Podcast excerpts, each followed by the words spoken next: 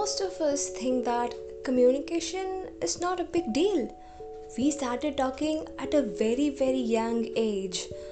But why sometimes we are facing so many issues and why we are not able to convey our thoughts properly? First of all, we need to understand the fact that being talkative and being communicative is entirely different. Also, we all might have some kind of barriers that stops us from communicating effectively.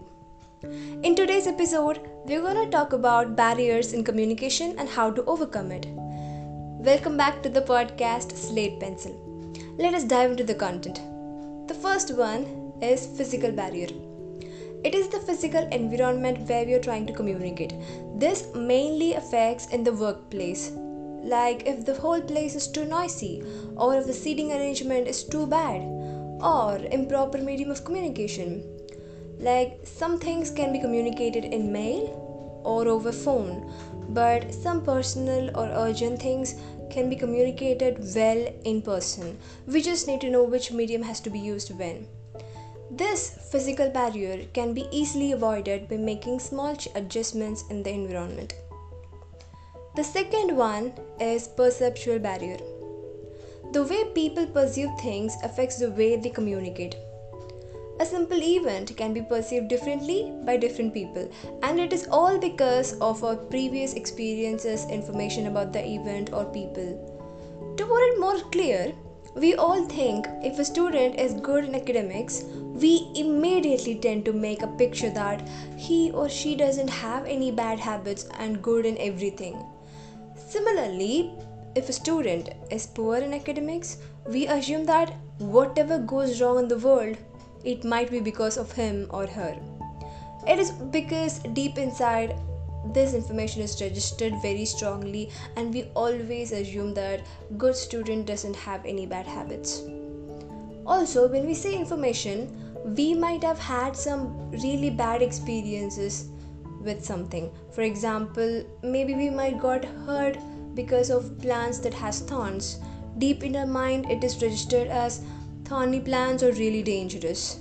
And at that time if we see a jackfruit i mean for the first time if we are seeing jackfruit we think it is not safe to eat because it might hurt us. And because of that filter our way of thinking the communication is getting affected it is a little bit difficult one to overcome because that is how our brain correlate the information and thinking. To overcome this we should try to remove the filter and understand the situation and we should know that our perception might not be always right. The third barrier is emotional barrier. If we can't control our emotions we might face this. Let me walk you through the three basic emotion first one is anger if you're really angry we tend to vomit all the words that comes in our mind without even analyzing the logic. To overcome this we all know just stop talking take time clear our mind and once we're calm we can have the conversation. The second one is pride. Does it even a barrier? Yes. If we always think that we are the only person doing everything right and we talk only about our achievements nah it won't be good to avoid this, we just need to understand the fact that we do make mistakes and others will be also correct so that we can communicate effectively and understand the other person's intentions as well. The third one is anxiety. If we are too anxious before talking or giving that important presentation, boom, we can't think properly and we might search for words. To overcome this, we have to do some simple breathing exercises. But if the condition is too worse, if we can't even utter a single word due to anxiety, it is recommended recommended to seek for medical help. The fourth barrier is cultural barrier. Everyone has differences in their culture. Also, we tend to assume things before talking, especially based on their culture. Like, yeah, South Indians are like this. North Indians will be always like this. To overcome this, we should stop stereotyping because misassumption will affect the way we communicate with others. Likewise, we have so many barriers and we can overcome with some simple adjustments. But the one that is most important and most common is language barrier. Now we are all communicating in English. Almost 1.3 billion world population are using English language. If our native or mother tongue or the first language is not English, we might face this. But don't worry, it can be also treated well. Let us see more in detail. Have you ever seen someone who talks fluently, no repetition of words, amazing wordplay, and articulated things like pro? How can they talk like that even though their first language is not English? For that, we just need to know the difference between the average English speaker and an outstanding English speaker. Let me take me as an example. Per day I use maximum of 300 to 400 unique words, but the fluent speaker use more than 1000 unique words. They don't search for words while talking. To increase our vocabulary, we can use the old school technique that is learn 5 new words daily, understand the meaning and pronunciation, use it in the conversation.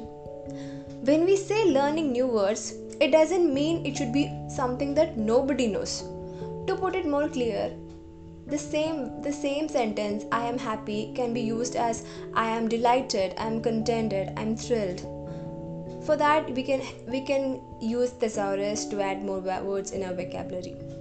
The second one is don't always think in your mother tongue. Please don't take it bad when we say don't think in your mother tongue. It doesn't mean you should not think in mother tongue at all whenever we are learning a new language, it is advisable to think in that language so that it will help us to overcome the language barrier effectively.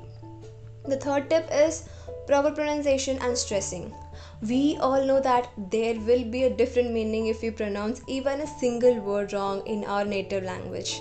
It applies to all the languages. How knowing a word and getting the meaning is important. Similarly, knowing the pronunciation is very, very important. To improve that, we can try tongue twisters.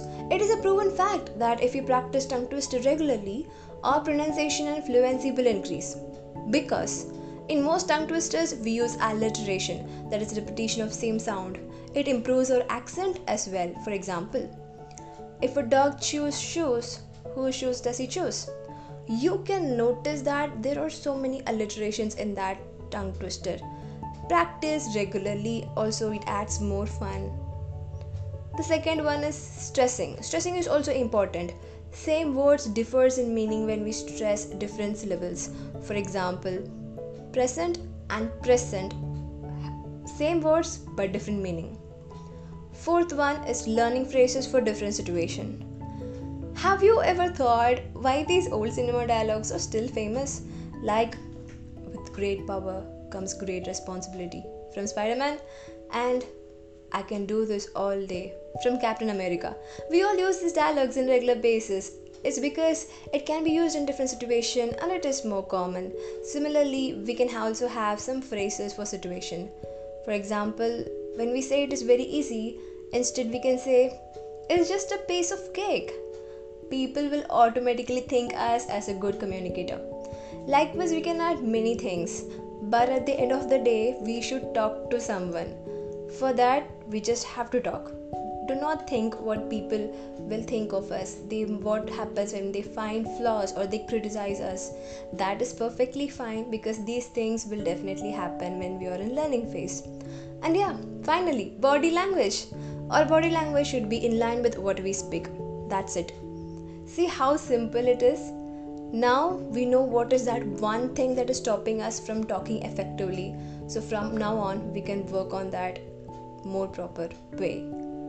And that's it. We have come to the end of the podcast and i hope we all learned something today. Let's catch up in the next interesting episode